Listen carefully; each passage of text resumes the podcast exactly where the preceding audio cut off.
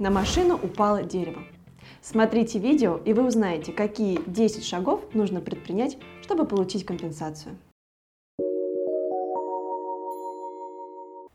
Ох, тяжелая и неказиста жизнь автомобилиста. Необходимо делать ежегодное ТО, приобретать страховой полис, заправлять бензином и нести дополнительные текущие расходы. А тут еще погода разбушевалась, и после очередного штормового предупреждения вы обнаружили на капоте автомобиля дерево. Что делать в этом случае? Предлагаю разобраться в данном вопросе и пошагово расписать основные действия. Как только вы увидели, что транспортное средство повреждено, не предпринимайте никаких действий по его перемещению. Не рекомендуется даже открывать двери автомобиля. Сделайте как можно больше фотографий повреждения. В вашей галерее обязательно должны быть крупный план транспортного средства с государственными знаками и детальные фотографии повреждений.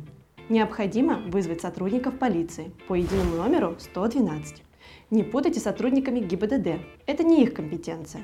В случае, если были свидетели данного происшествия, следует взять их фамилию, имя, отчество и номера телефонов.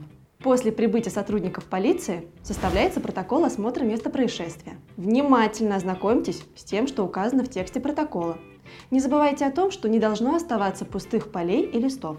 После получите в полиции постановление об отказе возбуждения уголовного дела согласно статье 148 УПК РФ. Как правило, такое постановление выдается в течение 3-10 дней. Теперь необходимо установить причинителя вреда, то есть лицо, которое несет ответственность за данный земельный участок. Это может быть как собственник земельного участка, так и управляющая компания, если речь идет о территории МКД, и администрация города, если речь идет о городской территории. Прежде чем обратиться в суд, необходимо установить размер ущерба. Для этого обратитесь в оценочную организацию для установления размера ущерба, который подлежит возмещению. Впоследствии данные затраты на оценку можно взыскать с причинителя вреда. Далее обратитесь с претензией к причинителю вреда. Не забывайте о том, что в тексте претензии должно быть обосновано ваше требование с законодательной точки зрения. Обязательно укажите в тексте претензии реквизиты для добровольной выплаты денежных средств и приложите все необходимые документы, которые подтверждают данную сумму ущерба. Если предыдущий пункт не сработал и вам так и не выплатят денежные средства, следует обратиться в суд за взысканием ущерба. Опять же помним, что ваша позиция должна быть законодательно подкреплена. Не забываем об уплате государственной пошлины.